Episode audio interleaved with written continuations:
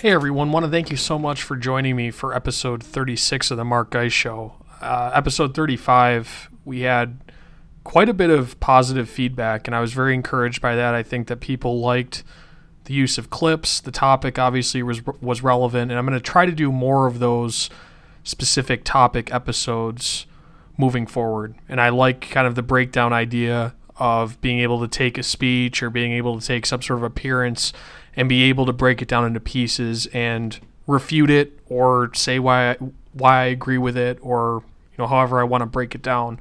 But I liked that episode a lot, and I think the response I got from people echoes that. So I want to make it clear again, please go out and subscribe to us on iTunes, on Stitcher, uh, whatever podcast aggregating app that you use. It, this show should be out there. If it's not, please let me know. I want it to be available out there, and I want to get those subscriber numbers up. And I think getting those subscriber numbers up will, in turn, get the listen count up.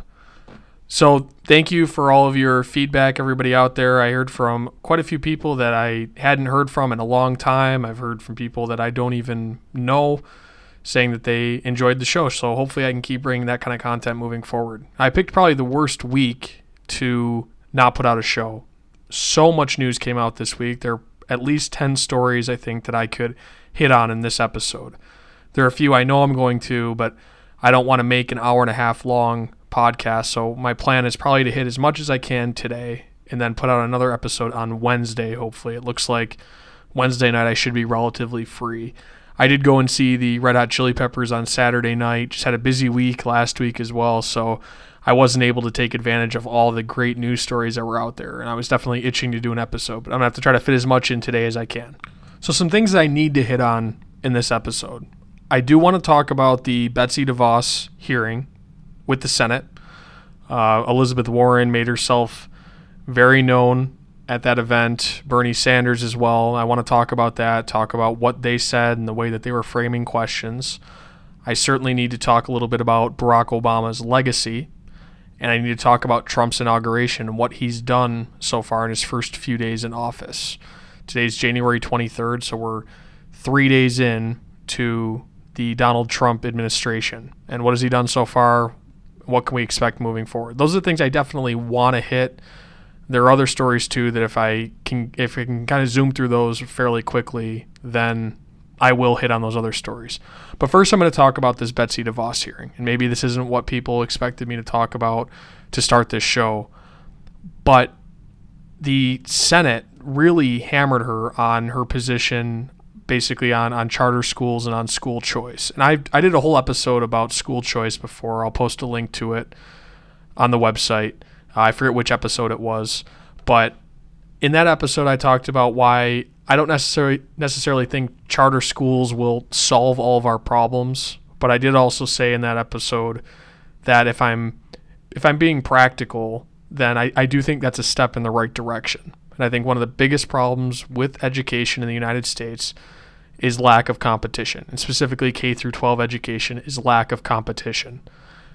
And I saw a lot of people on my Facebook feed, a lot of people my age, I, I know a lot of teachers, and everybody came out basically demonizing DeVos because she has the nerve to say that public schools aren't doing their job. And I completely agree with her that public schools are not doing their jobs.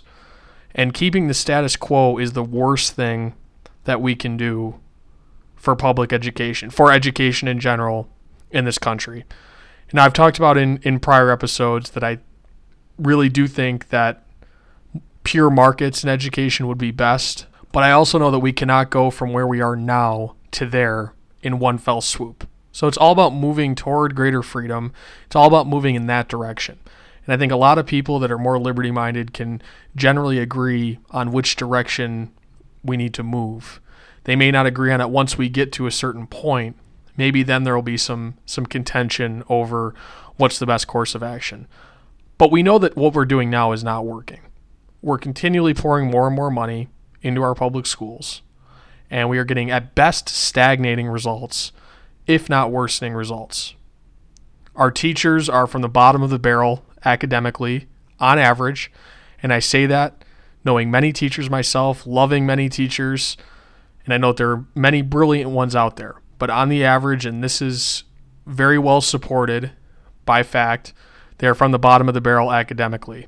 And then that translates into relatively poor teacher performance. Whereas if you were drawing more from the general population of university students, our teacher quality would be far higher. But that's just one, that's just, you know, one weakness of many in our schools. The administrations are bloated. Um, there's not a, there's not enough accountability because there's not competition. Yeah, they can say accountability. You can say accountability all you want, but at the end of the day, nobody's more accountable than an organization that truly wonders, am I going to exist tomorrow? That's where true accountability comes in, or somebody that really thinks, could I be out of a job tomorrow? That's where true accountability comes from, and our public schools do not have it. And there are many public schools throughout the country that are performing fairly well, that are performing quite well, you could even say. And I think I went to a public school that generally performed pretty well. I think I was one of the lucky ones, at least relative to uh, the rest of my fellow Americans in my peer group. But there are lots of public schools out there failing students miserably. But you have somebody like Betsy DeVos coming up and trying to become the Secretary of the Department of Education. And these senators are grilling her like she's trying to take apart this wonderful system, this system that has fantastic results. Now, if we were getting incredible results out of our public schools, say if costs were gradually declining while performance stayed the same, or if we were able to keep costs relatively stable and performance was getting better and better, then I would say, yeah, why do we need to disrupt the status quo? We can keep the status quo in place. But public school in the United States, public schools in the United States are not doing a good job. And you have all these people running to the defense of the status quo and what we've been doing. And okay, we can argue whether or not charter schools are the best way to, to educate our children. We can have that argument. But when people just take the argument that if you would like to see competition for the public schools, you hate poor students, you hate poor children or poor people, or you just want rich people to be able to get away from everybody else. I mean, I think that's a complete distortion of the truth. If you're gonna if you're gonna argue a point, argue what the actual point is. And there is a generally good idea behind charter schools and the school choice movement. And it's what I talked about before, that if something does not have competition, it's going to stagnate. They're going to become too comfortable, and they're not going to achieve the same way that they would otherwise. And I'm talking about schools and the administration and the teachers, you know, everybody that makes a school run.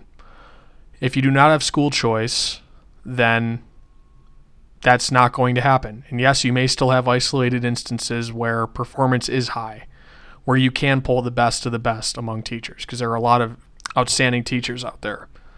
But if we're going to argue about it, let's argue about school choice. Let's not demonize that position. Let's not demonize those that support charter schools and have these sort of ad hominem attacks on their character. And I think that's what a lot of people were insinuating when they were uh, when they were questioning Betsy DeVos. One quote that I have that I pulled out, I pulled it out when I originally heard, I heard a, a good portion of the hearing. I didn't listen to the entire hearing, but I pulled it out, and it was Elizabeth Warren questioning DeVos. I don't even have DeVos's response in this because she didn't really say a whole lot in this hearing. So I can see why people were criticizing her, because she didn't have a clear position. She basically answered almost every question with, yes, we'll look at that, or yes, I will work with you when I'm Secretary of the Department of Education.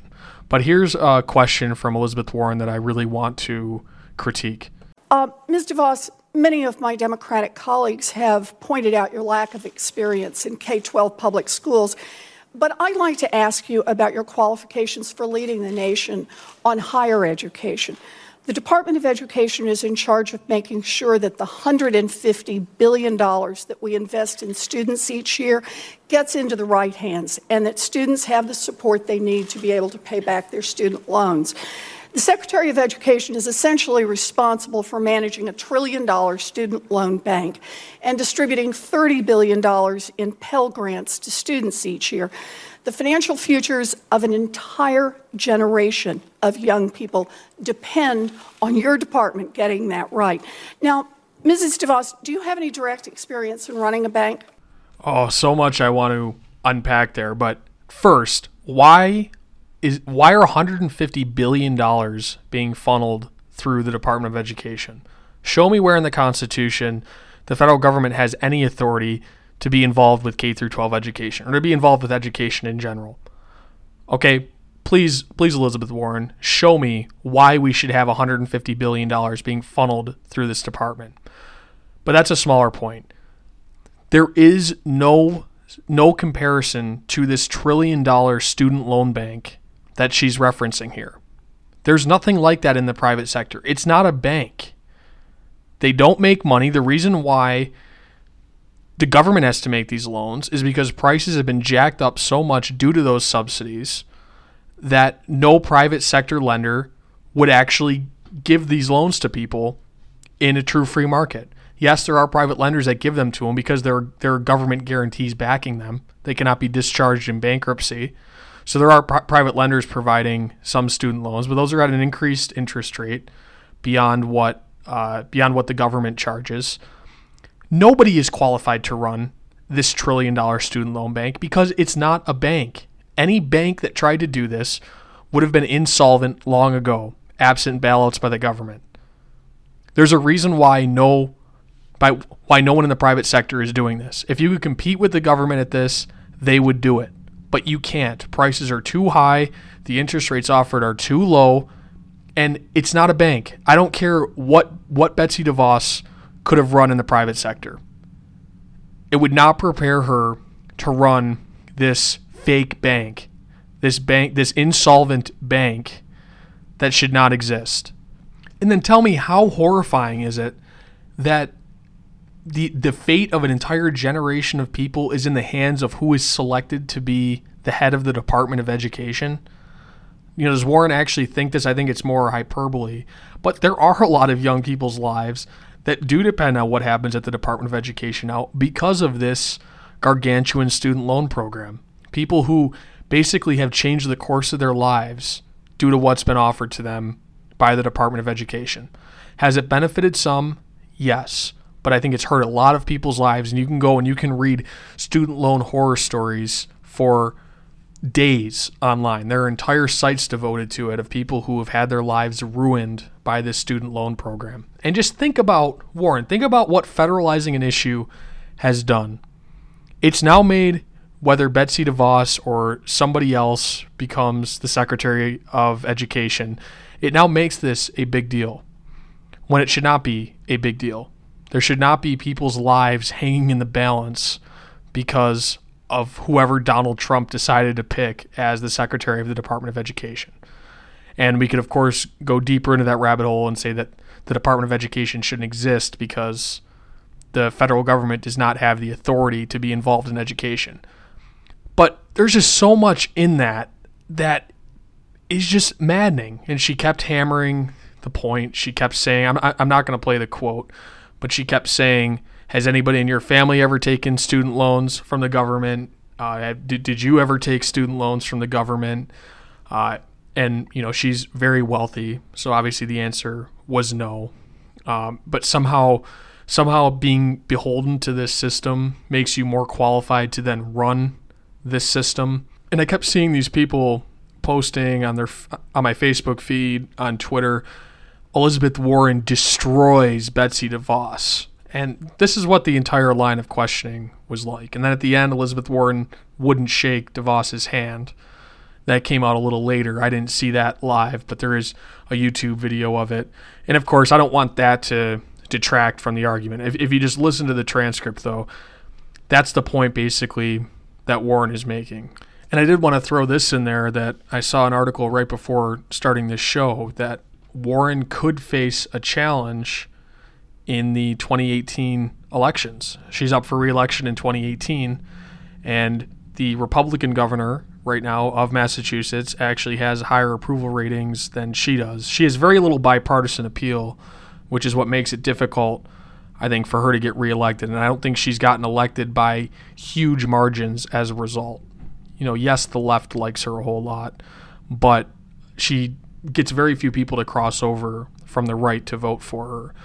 So it's possible if if the Republican governor runs against her that he could win. It looked like in this poll Uh, that's a very real possibility. And she only had a forty-four percent approval rating. It was basically an approval rating. Um, and then forty-six percent of people said we should give somebody else a chance. So more people said we should give someone else a chance um, rather than I would like to see Elizabeth Warren continue to represent me in Washington, D C.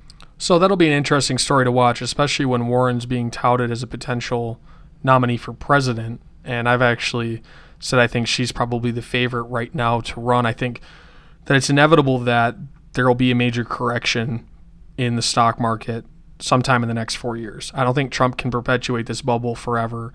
And when it happens, they're going to blame whatever Trump does. And Trump, to a lot of people, represents the free market. For whatever reason, people think Trump actually is a, a free market guy. A lot of people do, at least, just because he's a businessman, I guess.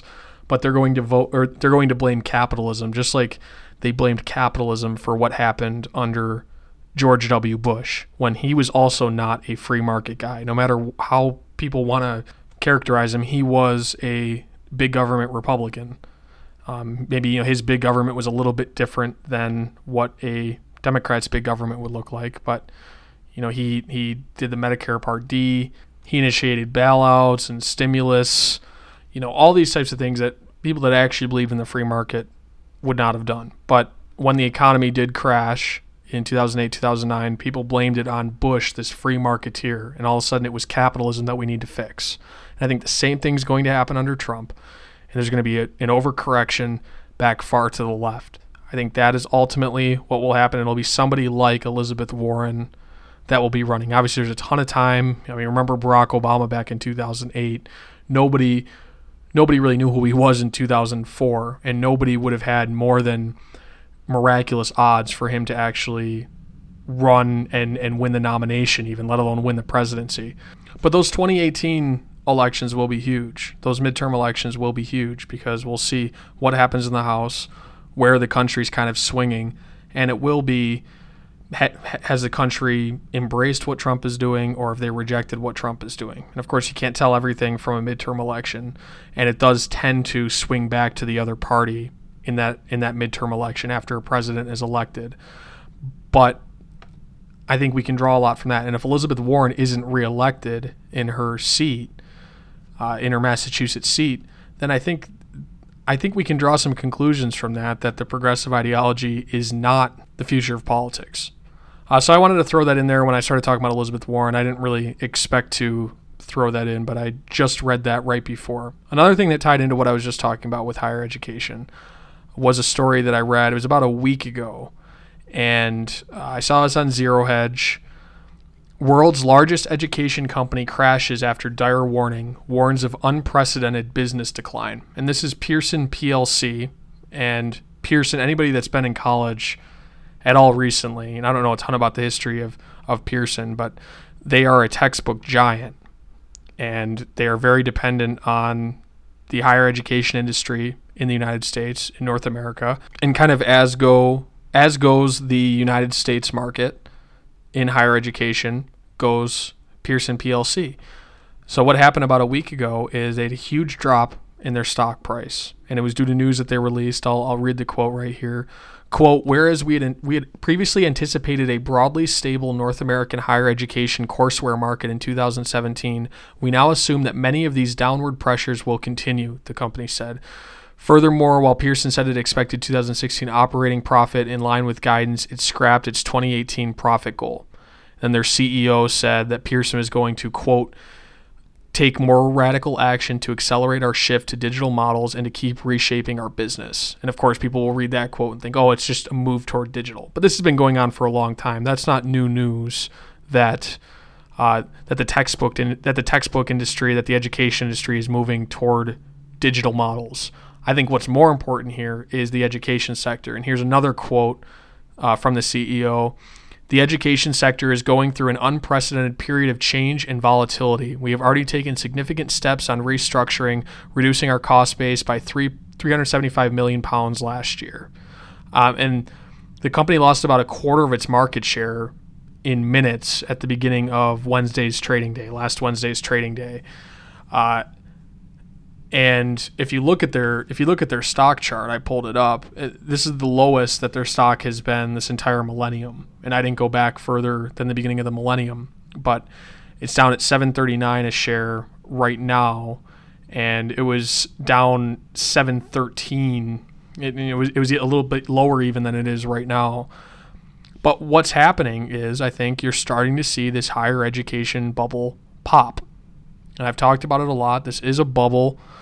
Uh, it's driven by student loans, by easy, essentially free money that's propping up this industry. But it's going to burst sooner or later. And I think the way it's going to burst is by people making different decisions, by people choosing not to make that that huge investment in education, not just the financial investment, but the time investment as well. And if you're getting less and less of a return for your money, you're far more likely to look at alternatives. And then alternatives online are only getting cheaper and cheaper. Trade schools are becoming a more attractive alternative for people. And I think you're starting to see people make this decision. And th- this news was pretty big because it, it aligns perfectly with what I've been saying about this. There, there were people kind of questioning Pearson for a while, so this wasn't completely out of nowhere. But I think the reason why people were questioning it was for the exact reason that I'm saying. College only continues to get more and more expensive. The, the prices continue to outpace inflation. And people are going to have to make different decisions at a certain point in time. People are not going to be taking out one hundred thousand dollars a year, one hundred fifty thousand dollars a year to go to college. It's just not going to happen. But we're getting closer and closer to being at that point. If it keeps increasing at this rate, we may be a decade from college costing one hundred thousand dollars a year. We very well may be. Uh, so this is going to be interesting to watch and see if any other, if any other companies start to feel the effect, or we start to we start to see the effect on colleges themselves potentially. But I thought that was a story I'd bring up, and I'll get off my education high horse and talk about I think what more people are interested in, and that's generally the transition of power from Barack Obama to Donald Trump. Now, Donald Trump had his inauguration last Friday on the twentieth. Um, his speech was short. Uh, it definitely sounded like quite a bit of it was written by him, you know, by himself. It was pretty simple. It sounded like when he would get up there during one of his rallies and just kind of talk. That's really what it what it seemed like. And unsurprisingly, there was a lot of populism there. I'm going to play a quick clip here that I think is perfect evidence that Trump has understood the issues plaguing the country. I don't think that what he's proposing is the best way to, to alleviate those issues necessarily. But here's a pretty good clip from the speech that kind of embodies what he was talking about. For too long, a small group in our nation's capital has reaped the rewards of government while the people have borne the cost. Washington flourished, but the people did not share in its wealth. Politicians prospered, but the jobs left and the factories closed. The establishment protected itself, but not the citizens of our country. Their victories have not been your victories. Their triumphs have not been your triumphs. And while they celebrated in our nation's capital, there was little to celebrate for struggling families all across our land. And the reason why that kind of rhetoric really hit home for a lot of people in the United States, all over the country, is because this recovery has not been good. This Obama recovery, a lot of it's been fake. It's been very slow and tepid. And people aren't feeling the benefits of this recovery. It's the slowest recovery since World War Two, and not coincidentally, people aren't feeling like things are getting better for them. So that's that's why this kind of populist rhetoric has hit home. And I think also that Trump is right about a lot of the issues. Like I said right before I played that clip, I do think that Washington has continued to siphon more and more power away from state and local governments, and more importantly, from the people. Uh, and they feel like this faraway power is governing them, and that this area is continuing to get richer and stronger while things aren't really improving for them. So that's why they responded to somebody saying the things that Trump says like this. You know, even if they don't agree with a lot of the details about what he says, and he doesn't say a lot of details, so I'd probably say that that's intentional on his part. He doesn't want to say too many details because enough people will respond just more to the general rhetoric about these people have been screwing you for too long. I'm going to come in and I'm going to stop you from being screwed. So that was the tone of this whole speech, and it was kind of funny with, with Barack Obama sitting there right in front of him, basically saying, this government has not served you, and I will. And he kept hammering that point home over and over again. Another clip I want to play that I think is significant, that stood out to me when I was listening to this for the first time, was when he kept discussing America first. So here's the clip. For many decades, we've enriched foreign industry at the expense of American industry, subsidized the armies of other countries while allowing for the very sad depletion of our military. We've defended other nations' borders while refusing to defend our own, and spent trillions and trillions of dollars overseas while America's infrastructure has fallen into disrepair and decay. We've made other countries rich while the wealth, strength, and confidence of our country has dissipated over the horizon. One by one, the factories shuttered and left our shores, with not even a thought about the millions and millions of American workers that were left behind. The wealth of our middle class has been ripped from their homes and then redistributed all across the world. But that is the past, and now we are looking only to the future. We assembled here today are issuing a new decree to be heard in every city, in every foreign capital, and in every hall of power. From this day forward, a new vision will govern our land. From this day forward, it's going to be only America first. America first. And I apologize if there were any sort of cuts in that. I cut out some of the long pauses he had for applause. He kept doing that throughout this entire speech, and not a good venue for that. Like I said, he was talking like he was at a rally where he's going to get applause at every single, you know, basically at the end of every single sentence, and so he can pause for dramatic effect, but he was doing it in this speech, and it was kind of maddening to watch it and listen to it. I don't want to have those long pauses on here. I didn't want to subject you to that any longer than you needed to. But that was probably the most substantive part of his speech there. And he said some good things, quite a few bad things, I think, some things we should be scared of, uh, really hammering in on that, on that protectionist type of language. Uh, the factories leaving. When he's saying the factories are leaving, he's insinuating it's because we've made it too easy for them to leave and be able to sell goods back into the United States, when I don't think that that's the issue. I don't think the issue is that it's too easy to sell goods back into the United States. What we really should be thinking about is, why is American industry not competitive? And there are a lot of reasons why American industry isn't competitive with foreigners in a lot of regards.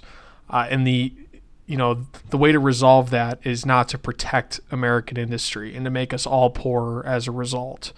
And free trade does make us richer. And it actually has a disproportionately better effect on the poorest among us. The poorest among us are the most likely to shop at places like Walmart, places with goods where places where almost one hundred percent of their goods come from China and come from other countries. Uh, so free trade has been this boogeyman, and he's already saying that he'll likely issue an executive order this week calling for a renegotiation of NAFTA, or the U S could pull out of NAFTA if uh, if things don't go Trump Trump's and his administration's way on NAFTA. And, you know, are these trade deals perfect? Certainly not. And I I would love to just have a single page document that says we will place no restrictions on your trade if you if you place no restrictions on our trade. That's all a trade deal really needs to be in my world. Uh, but I think NAFTA has generally done more good than bad. It's been a move in the direction of free trade, opening up trade between Canada and the United States and Mexico. And I think that's generally been a good thing for people in all three countries. Yes, we can look at factories closing down, you know, maybe factories and industries that aren't competitive with those countries closing down. We can see those clearly. You know, a lot of people have those up front and center in their mind when people talk about free trade and think, well, if free trade wasn't happening, those factories wouldn't have closed down. But they don't think of all the other benefits that they get or that they have gotten that aren't as visible as a tombstone, as Trump called it in his speech, uh, factories that look like tombstones scattered across the landscape. Uh, so there was a lot of protectionist rhetoric in in that little segment there and throughout the entire speech. But his use of America first and saying that phrase multiple times, I think it I think it was intentional, saying that and looking back toward the America First Committee. And of course, we've seen revisionist history coming out calling the America First Committee a pro-Nazi, fascist organization, anti-Semitic organization, just because they, they advocated for the United States to stay out of World War Two. And, you know, maybe if that organization didn't exist, the U S wouldn't have waited as long as it did to enter World War Two. And maybe the U S would have suffered losses like Russia did.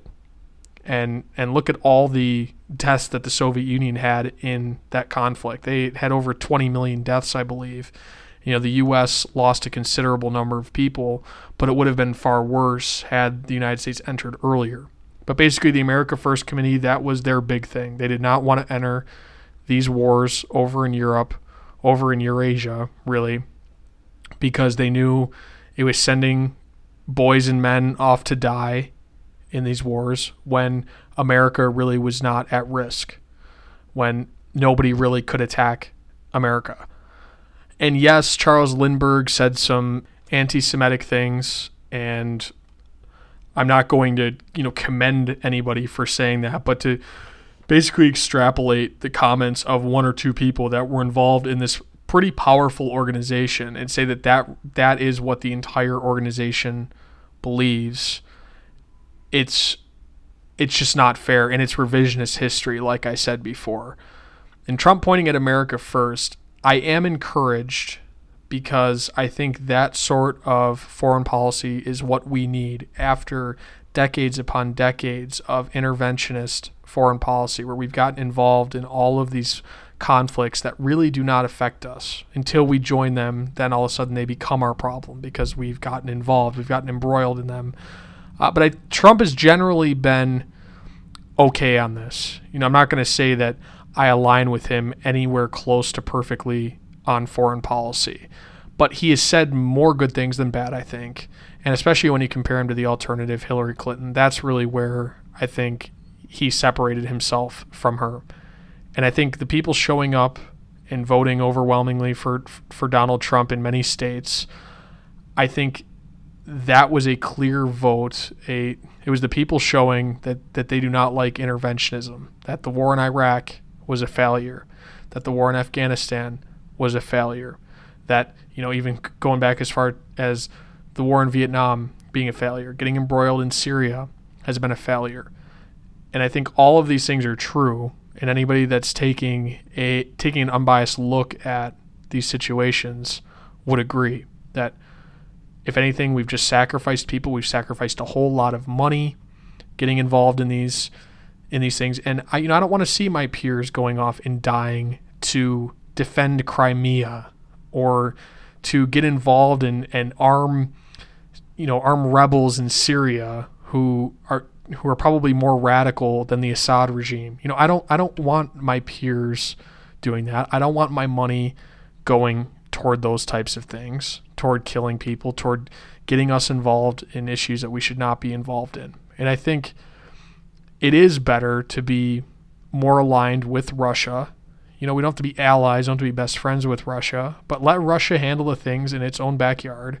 We'll handle the things in our own backyard. And I think of the things in this speech, him saying America first multiple times gave me some hope in that regard. And I have lost quite a bit of, of hope. He did sur- he did surround him with quite a few of the, you know, kind of n- typical neocon types in his administration, and who knows how much they're going to be running this show. But him him saying America first multiple times did give me a little bit of hope on that regard.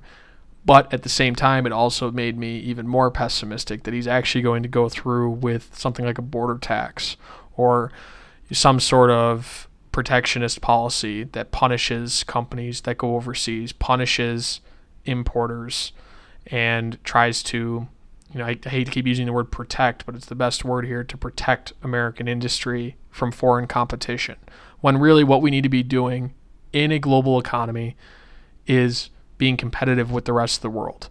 And America does have a lot of things going for it. It has a productive workforce. There's a ton of productive capacity in the United States. Uh, and if we can remove a lot of the burdens that are that businesses face, I think that's a huge step in making American business competitive. And lowering or eliminating the corporate income tax would go a huge way. I mean, look at look at what it did for a country like Ireland, which was really a, a, a back, you know, backwoods in Europe for a long time. And then Ireland did a lot of these pro-business types of things, making it a very hospitable environment for businesses to come, and then it boomed. Um, and of course, that boom wasn't a perfect upward trajectory, and they did struggle during the, the downturn in the economy. But, I mean, the point remains the same, that I think making this a more hospitable country for business is it will do much more over the long term. It's far more sustainable. It doesn't force us to impoverish our citizens, to protect American industry, and will keep us competitive moving forward. You can't stop things from, I mean, you can't stop globalization. And globalization, I mean it in terms of, of trading with countries all around the world.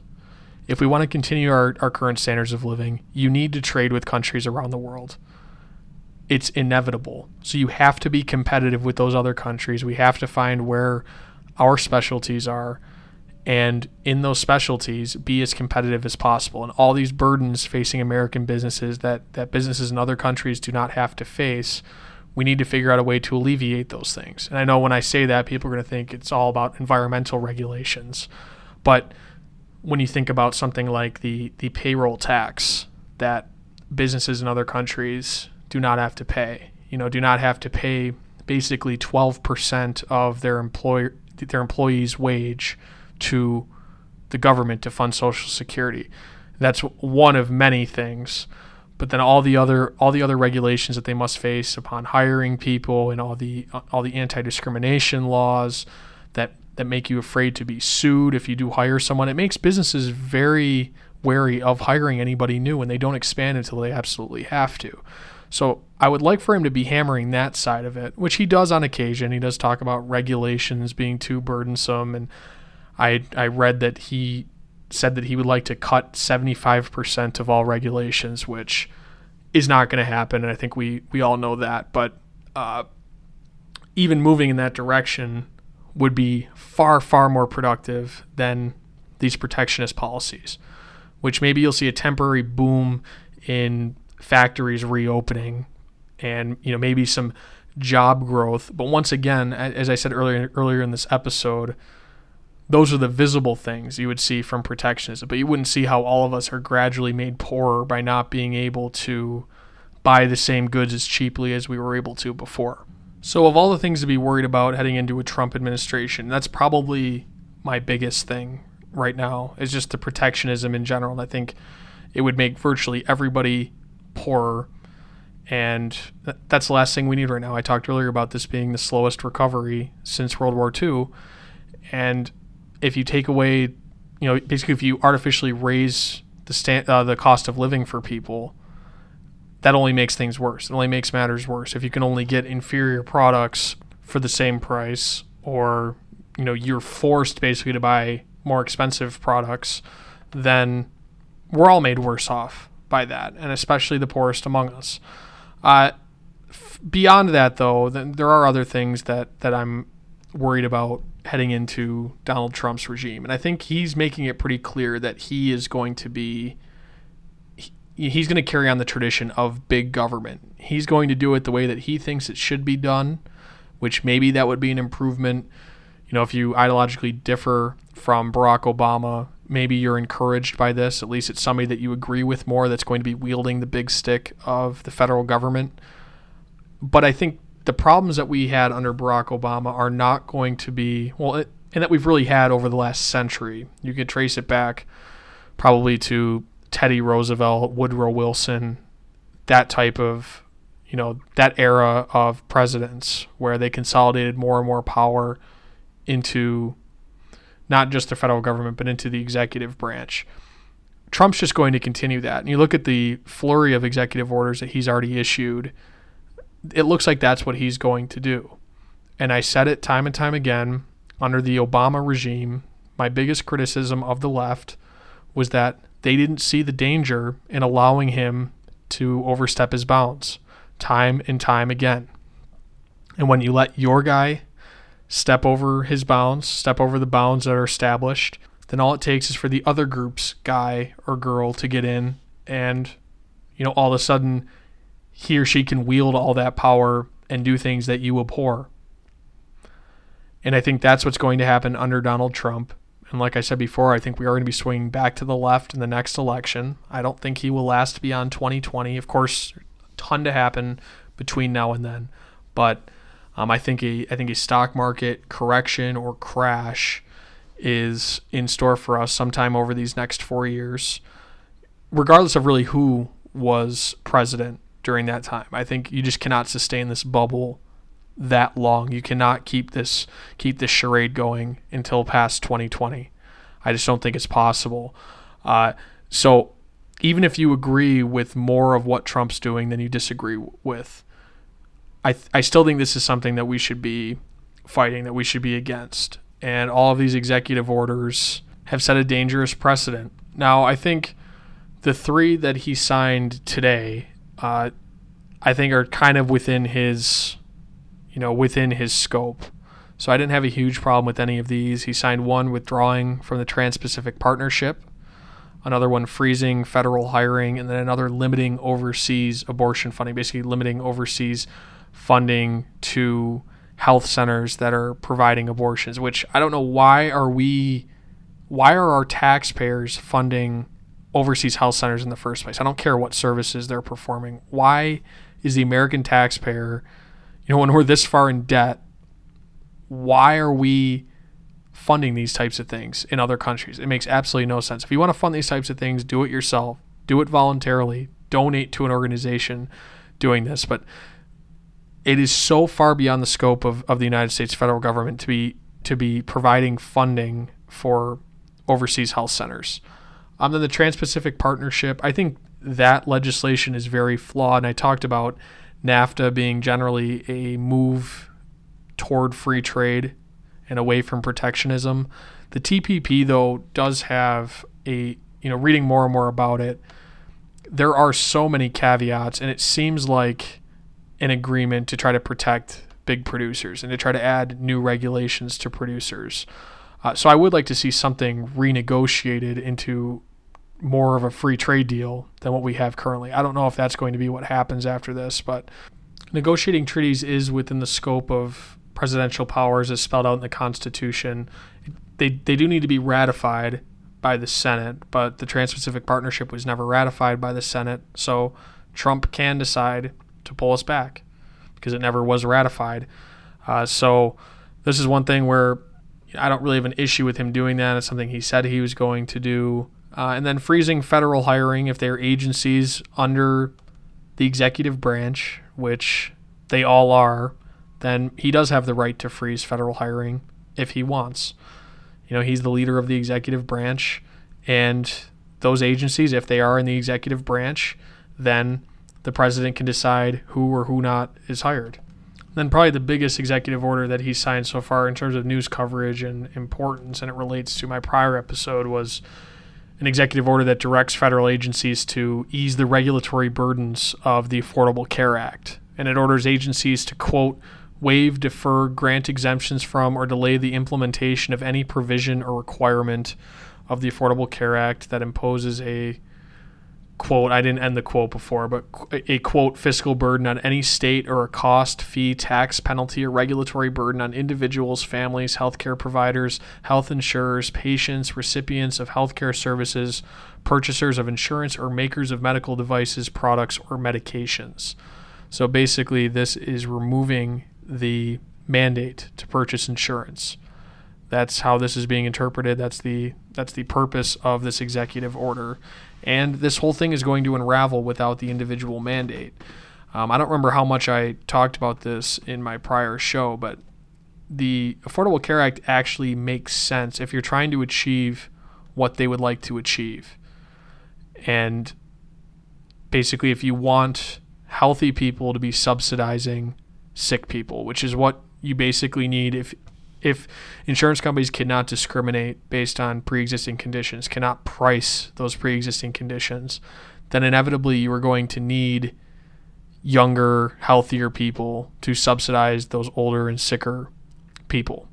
But young, healthy people then will start to realize, I'm paying more than my risk indicates. I'm better off just taking my chances and paying bills as they come up. I don't need health insurance if I'm going to be charged this ridiculous premium in order to go purchase it. So they put the individual mandate in place to essentially coerce people to buy health insurance, to make everybody buy health insurance. So even though it's a bad deal for you as one of these healthier people, you still have to do it, or you're going to be penalized. And you're going to have to pay this tax, the way the Supreme Court interpreted it, a tax at the end of the year. Uh, so it made sense. If that's what you're trying to accomplish, the Affordable Care Act makes sense. And if you remove the individual mandate, it's going to cause this entire thing to unravel, because then you're going to have now healthier people withdrawing from the exchanges, not purchasing health insurance because it does not make fiscal sense for them. They are much better off taking their chances rather than basically subsidizing other people's healthcare in these exchanges. So I don't know if that's the intent of this. I know the individual mandate is is probably the least popular part of Obamacare, and people want to have all those quote-unquote good parts of Obamacare where people can kind of get something for nothing in terms of getting lower cost insurance than they would be able to in an actual free market. But the only way that that's going to happen is if you have the individual mandate in place. Uh, so I don't know if this is just kind of the first step to dismantling the Affordable Care Act, and once things get worse and worse, which they are going to get worse and worse, because it's going to put insurance companies in a horrendous position now, because now they're basically going to have to take on these sick people with pre-existing conditions without having any coercion to force healthy people to subsidize those sicker people. Uh, so the insurance companies are going to be hit hard by that, and you're going to see them start to hurt even more. And they're already hurting quite a bit under the Affordable Care Act as currently constructed. And then what happens at that point? You know, are, then, then do we finally realize that all of this price fixing, all this control from the federal government is a failure, and that we need to reinstitute markets in healthcare again? Or do we move in the other direction towards something like a single-payer model, something that Trump has been sympathetic to in the past? So that'll be interesting to watch. That's probably the most important executive order, hence why I'm taking the longest to talk about it. But without the individual mandate, the Affordable Care Act will not last much longer. So it'll be interesting to see what they replace it with. And Trump has talked about maybe having a public option, which basically would be government insurance for people. Uh, but it's really impossible to know. He's thrown so many things out there, thrown so much at the wall, that it's hard to really know what he what he truly thinks about it. And he's he said things to the effect of, every American will have health care in in my administration. So what does that mean? I, it doesn't sound like it's a move toward markets to me. It doesn't sound like it's a move in the direction I want to see it move. But maybe I could be proven wrong. So I think I'm not, I don't think I'm going to delve too much more into the policy at this point. We'll see what happens the rest of this week. I'm sure there'll be more news out Wednesday to talk about in terms of actual specific Donald Trump policy. In terms of the inauguration and how it all went, I actually was surprised there weren't more protests. I'm surprised there wasn't more violence. There was violence. There were protests there, but I expected there to be serious injuries or, you know, maybe even deaths or something. I thought it would it would get to that level because of just the the venom directed toward Trump and his supporters throughout this whole election cycle. And then the really the tendency for the counter-Trump protesters to to be violent. But there really wasn't a whole lot of that, and I was I was happy to see that. I didn't want to see any any violence break out, anything turn into to mayhem. And there was a huge protest the next day. There were protests in city, cities all across the country for the, the women's march. It was really the women's marches all throughout the country and most of the big cities around the United States. But it seemed like that was a pretty civil event, and they didn't do it the same day as the inauguration. Didn't, you know, didn't try to supersede that event. They did their thing. Of course, I don't really agree with much of anything that they that they say. And it seemed like the women's march was more of a progressive march, just looking at the things that, that people were saying in general, um, and all the other issues that got conflated with, with women's issues in this march. But I thought they were respectful about it, and they did it the next day. And I'm all about demonstrating what you believe in. I'm all about peaceful demonstration, even when it's people I don't agree with. And I think they did a pretty good job of doing that. Now, there's a lot I could pick out from that event where I think they're saying nonsense, of course. Uh, but if they're keeping it respectful, I don't have I don't have any issue with it. And they had quite an impressive turnout. I think the number I saw was over five hundred thousand people in Washington, D C, and I saw in Saint Paul, Minnesota, there were there was over one hundred thousand people there. And I actually drove into Minneapolis on Saturday, so thankfully it was on the Saint Paul side. Otherwise, I might have hit it as I was driving in. Maybe not been able to get as good of a parking spot as I was able to get in Minneapolis. But uh, great turnouts for them, and people are still marching for uh, for what they think are lesser rights for women than for men. And I don't agree with that position. I think it's rooted in a lot of a lot of untruths, a lot of falsehoods, uh, especially looking at now among you know among people in my age group. Women are, are graduating from colleges at far higher rates than men. Uh, women get better grades. Unmarried women earn at least the same as men, if not more than men, in that uh, the twenty-five to thirty-four-year-old age groups. And you know things are probably as good for women in the United States as they have been for women at any place and any time in history. So I haven't really heard many arguments that, that make me change that assessment. I'm open to them, uh, but you know, trying to throw things like the like the false wage gap, like the seventy-seven cent wage gap out there. I mean, it just shows that you haven't done any sort of delving into the issue, and you're just clamping onto rhetoric and clamping onto victimhood because it is soothing. Victimhood can be very soothing, uh, but I didn't really see any good points raised by this march, and I was trying to follow what was being said. But once again, that doesn't detract from their right to do it, their right to make their voices heard. Of course, everybody's not going to think the same way that I do. So I do want to thank them for keeping it respectful, at the least. Um, another thing I wanted to touch on before the end of this episode, I won't I won't talk for too long about this, but it's about Barack Obama's legacy. And I touched on that earlier, talking about Obama and this being the slowest recovery in post-World War Two United States history. But a lot of people are posting these these memes out there, and they've been doing it for years now, calling Obama a fantastic president because uh, if you look at the stock market when he took over and the stock market now, yes, the stock market has gone up substantially. If you look at unemployment from the time that Obama took over till now, the unemployment rate is, has gone down considerably. Uh, and they, they point out a lot of things like this. And I can see, once again, the comfort of posting a meme that seems to fit in with, with what you believe. And what you believe is that Obama is a great president. But these things are just so misleading. First of all, many of the people posting these are the same people that say that what's good for Wall Street is bad for me, and whatever Wall Street's doing is robbing from the people. So it's funny that they would try to use the stock market as an indicator of success. Uh, and there's a great chart that Bob Murphy always uses, and I'll try to find it and post it in the uh, suggested readings links part of uh, part of the website page, part of the description.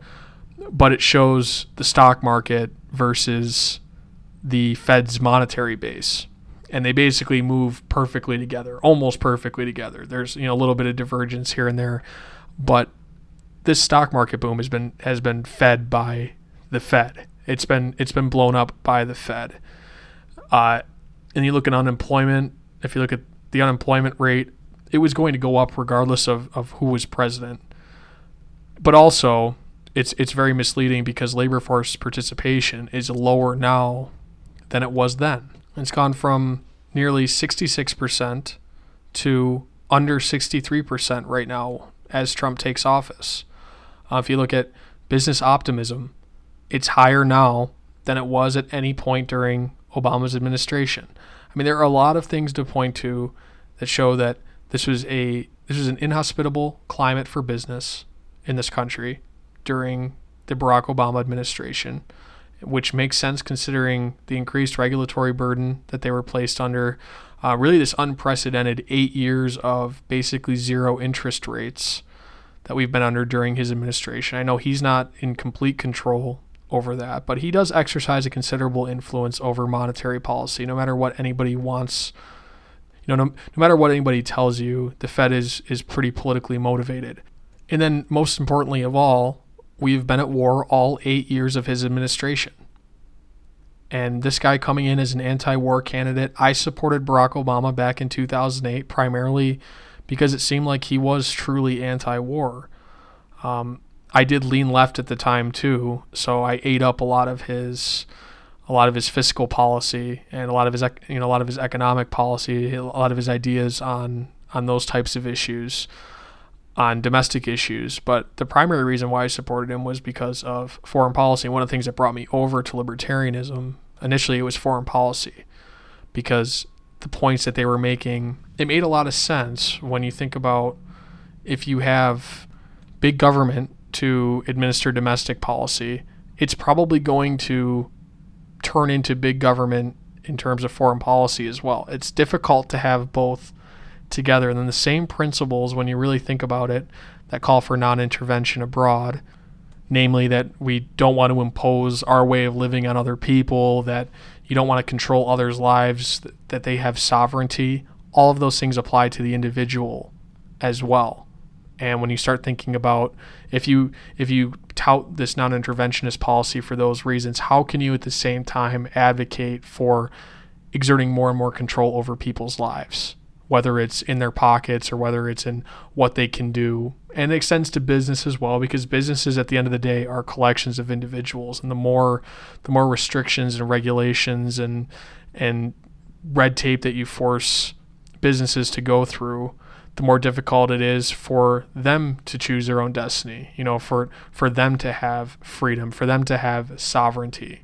Just like I always hoped that other countries would have that. I didn't want the U S interfering in in their sovereignty. So, I mean, that's how I came from being an Obama supporter in two thousand eight to being where I am today. But he didn't even keep any of the anti-war promises that he made during his campaign. And he has been an interventionist president, maybe not as interventionist as some other members of the Democratic Party would have been. He's not as interventionist as many of the Republicans are either. You know, it, at least we didn't have John McCain in the White House or Lindsey Graham in the White House or somebody of that ilk. But he he kept us embroiled in these foreign conflicts. And I think one of the reasons why Donald Trump won was it was a rejection of that kind of thinking, the Bush-Obama type of thinking that we need to be embroiled in these foreign conflicts. And I think that's the biggest thing to take away is we were at war those eight years, and that Obama didn't keep any of the anti-war promises that he made during his campaign. And am I naive enough to think that a president is going to keep every single promise that he makes during an entire campaign? Not at all. But Obama did not keep any of those promises, and I think that's where progressives and libertarians alike can stand in solidarity against him. You know, can stand in solidarity against this this sort of deifying of him that we've seen. People crying that he's no longer going to be in office. S N L did a song to him. You know, there was there, there was hero worship basically in favor of Obama here at the end of his term. And I think his legacy will go down eventually in the history books as him being at best a mediocre president. I do not think he was a good president. I think we are far worse situated both domestically and abroad than we were when he took office. And that was after George Bush had a pretty horrible eight years as well. And things were not good whatsoever when Obama took office. So for me to say that means that he had to do a lot wrong. Now, if I'm going to try to be nice to him, I will say that I did like his stance on Cuba and opening up Cuban-American relations once again. I thought that was a very good move. Um, and I liked his commutation of Chelsea Bradley Manning's uh, sentence. I thought those were both good things. I I I think the embargo of Cuba was ridiculous. You know, maybe it made sense at the time, but it's fifty years later, and all that we're doing is impoverishing the Cuban people and probably making them feel anti-American sentiment and really making Castro stronger. I had a whole episode I talked about Castro, I remember, for about twenty minutes after he died. So you can go back and listen to that if you really want to hear what I think about Cuba. Uh, but I did like the commutation of Chelsea Manning's sentence as well. But I wish he would have extended it to, you know, to, to Julian Assange and to Edward Snowden as well. You know, if you're gonna if you're going to be if you're going to do that, be consistent. And all these guys, yes, I know the situations are different, and I know I've I've heard some other libertarians drawing a distinction between Chelsea Manning and Edward Snowden. But uh, at the end of the day, especially if you're Especially if you're going to commute Chelsea Manning, I think that you can. There are a lot more arguments in favor of having not commuted her sentence. Uh, but if you're going to commute Chelsea Manning, then you need to pardon Ed- Edward Snowden as well, you know, because I think Snowden, what he did was far more defensible. It's far easier to take the side of defending him than of defending Chelsea slash Bradley Manning. Uh, so I wanted to end on a little bit of a positive note for Obama, but these two terms have certainly been overwhelmingly negative from my perspective. So I'm not entering into the Trump administration with a whole lot of hope, but I don't think it's a I don't think it's a huge task to do better than what Obama has done, because I think he has left us worse off than when he took over. Uh, I think that's pretty much everything that I want to touch in this episode. There are a couple other stories I had on deck, but I don't want to take this much beyond an hour. I think I'm at about an hour right now. So I appreciate you listening. If you made it to the end of the episode, I know there's a lot of content packed in there. Uh, I had to f- I had to fit in a ton after not having done one all week, but hopefully I'll have another episode out on Wednesday. Thanks again for, for taking the time to support this show, to listen, and I look forward to hearing everybody's feedback. Till next time.